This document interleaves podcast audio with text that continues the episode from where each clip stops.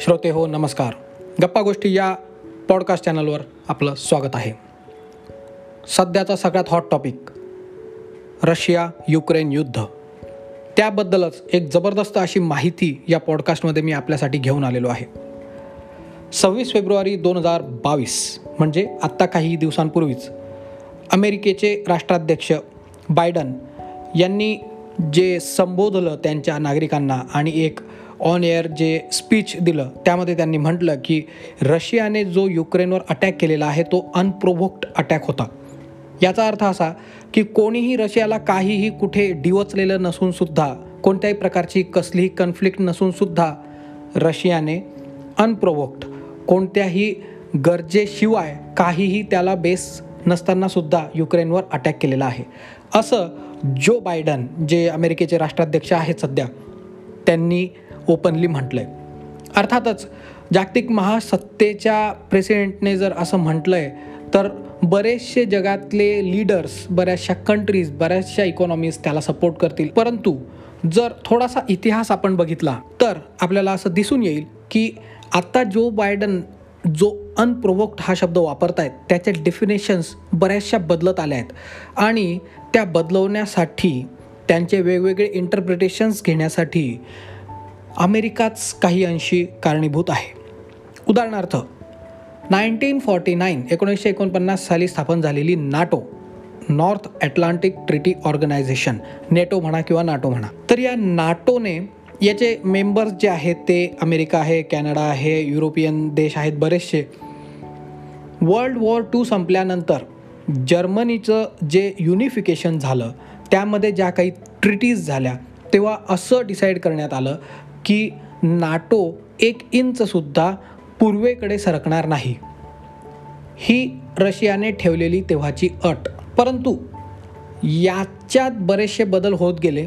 जसे जसे अमेरिकेचे प्रेसिडेंट्स बदलत गेले त्यांनी या नाटोने ईस्टवर्ड एकही इंच न सरकणे याचा आणि अनप्रोवोक्ड या शब्दाचा इंटरप्रिटेशन त्याचा अर्थ हा आपल्या आपल्या महत्त्वाकांक्षेला समोर ठेवून लावण्याचा प्रयत्न केला. त्याचा परिणाम असा झाला की येणाऱ्या काळात यू एस एस आरचं विघटन झाल्यानंतर बऱ्याचशा कंट्रीज ज्या यू एस एस आरमधून निघाल्या त्या नाटोने आपल्यामध्ये समाविष्ट करून घेतल्या.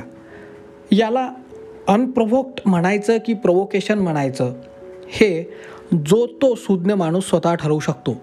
पण अमेरिकन प्रेसिडेंट्स अमेरिका आणि बरेचसे युरोपियन कंट्रीज याला आजच्या घटनेसाठी प्रोवोकेशन मानत नाहीत. याबद्दलचे बरेचसे एक्सपर्ट ॲडवाईस त्या त्यावेळी अमेरिकन प्रेसिडेंट्सला गव्हर्निंग बॉडीला मिलिटरीला मिळाले होते.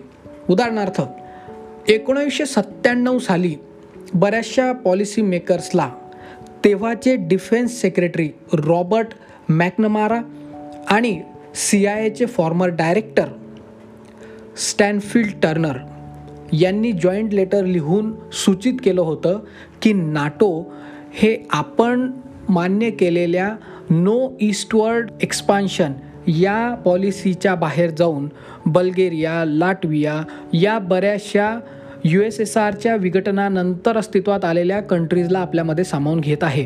And this could lead to provoking Russia for further unprecedented consequences पण तेव्हाच्या अमेरिकेने ते मान्य केलं नाही आणि नाटोचं ईस्टवर्ड एक्सपान्शन होत राहिलं.